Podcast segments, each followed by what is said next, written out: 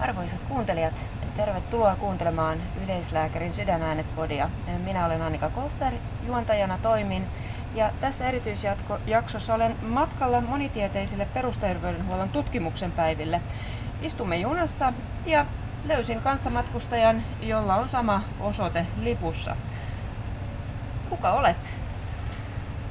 No, huomenta. Olen Kirsti Ahmajärvi ja olen yleislääketieteen erikoislääkäri ja, ja olen tosiaan Tampereen junassa menossa peruste- monitieteiselle perusterveydenhuollon tutkimuksen päiville pitämään omasta tutkimusaiheestani pientä esitystä ja kuuntelemaan kollegoiden esityksiä omista tutkimusprojekteista.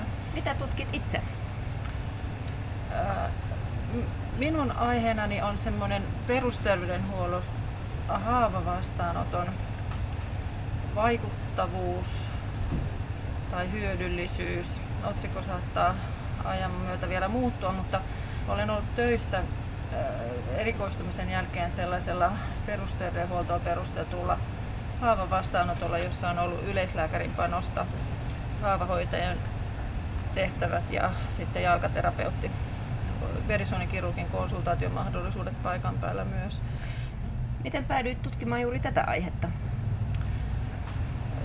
Tämä haavavastaanotto perustettiin Helsingin terveyskeskukseen 2013 ja sitten se toimintamalli on ollut aika uutta.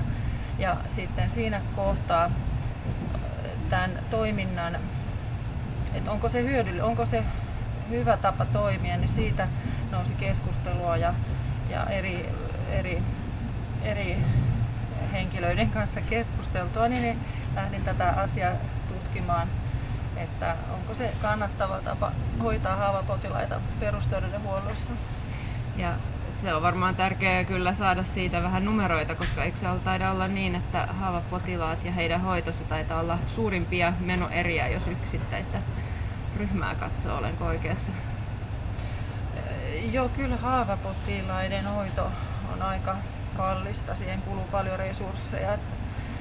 Että maailmalla tästä haavan haavapotilaiden hoitamista ja oikeastaan syöväpotilaitakin saatetaan niin jopa ihan rinnastaa kustannuksista ja mortaliteetissa, että, että ni, niihin, niihin kuluu paljon yhteiskunnan varoja ja resursseja ja myöskin se on potilaalle, potilaan elämänlaatua heikentävä ilmiö. Mistä puhut meille nyt tutkimuspäivillä?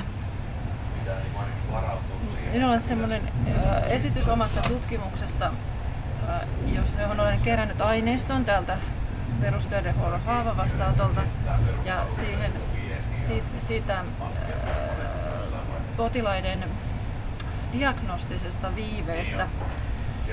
Diagnostiseen viiveeseen on päätynyt sillä lailla, ensinnäkin on pitänyt määritellä se oikean diagnoosin hetki, milloin potilas saa haavalleensa diagnoosin tai taustasyylle diagnoosin ja oikean hoidon. Hain potilaskertomuksista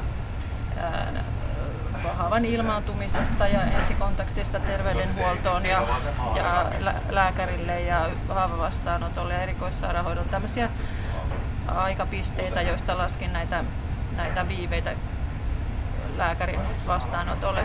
Diagnoosikoodeista taas hain sellaista tietoa, että missä potilas, milloin potilaat sai samaa diagnoosia vaikka terveyskeskuksessa lääkärillä haavavastaanotolla tai erikoissairaanhoidolla ja aika pienessä määrässä näitä oli samoja diagnooseja. Ja tämmöinen diagnostiikan haja, hajaantuminen on, oli aika ilmeisen ilmeistä.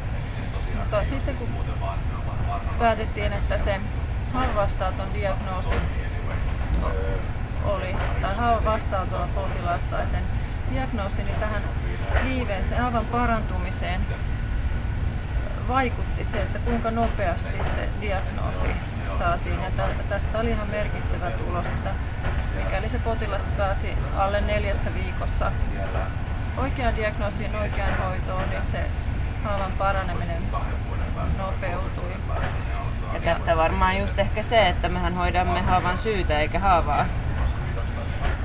Kyllä, siis haavan, haavan paranemisessa on tällainen prosessi, nelivaiheinen prosessi, jossa, jossa on haavan ilmaantumisessa tämmöinen hyytymisvaihe, sitten tulee inflammaatiovaihe ja haavan korjaantumisvaiheet ja arpeutumisvaiheet. Ja sitten jostain syystä haava saattaa jäädä junnaamaan siihen inflammaatiovaiheeseen ja, ja, ja, ja on useita taustatekijöitä, miksi se haava sitten ei parane normaalisti. Ja tähän pitäisi pyrkiä pääsemään sillä diagnoosilla, että miksi se haava ja paikalleen junnaamaan ja korjata sitä taustasyytä, jolloin päästään sitten etenemään siihen haavan paranemisessa.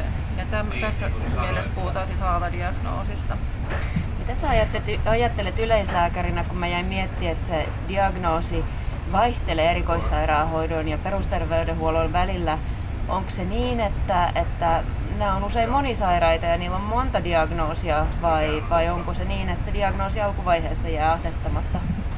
No tämän mun datan perusteella näyttää siltä, että se viive luuraa nimenomaan perusterveydenhuollossa, mutta perusterveydenhuollon keinoin pystytään löytämään sieltä taustasyytä. Se on totta, että nämä on monisairaita ja usein näille monisairaille just nämä haavat jää, jää tota, kroonis, kroonisiksi, mutta mutta tietyillä diagnostisilla keinoilla pystytään aloittamaan tai tekemään sitä diagnostiikkaa perusterveydenhuollossa. Erikoissairaanhoito täydentää sillä lailla, että heillä on esimerkiksi äh, diagnostisia välineitä, on verisuonin laboratoriota ja magneettitutkimuksia ja muita tämmöisiä erikoissairaanhoidon tutkimusmahdollisuuksia, mutta näyttäisi siltä, että myös erikoissairaanhoidossa se diagnoosi on, että mikä erikoisala on kyseessä, mitä potilaita sinne tulee, niin he diagnoisoivat sen suuntaisesti. Eli perusterveydenhuollossa pystytään tällaiseen holistiseen potilas potilaan niin kuin tutkimiseen ja diagnostiikkaan ja sen potilaan hoitoon, että se on kokonaisvaltaisempaa potilaan hoitoa perusterveydenhuollossa. Mielenkiintoista. Mittaat myös näiden potilaiden elämänlaatua. Miksi elämänlaatua?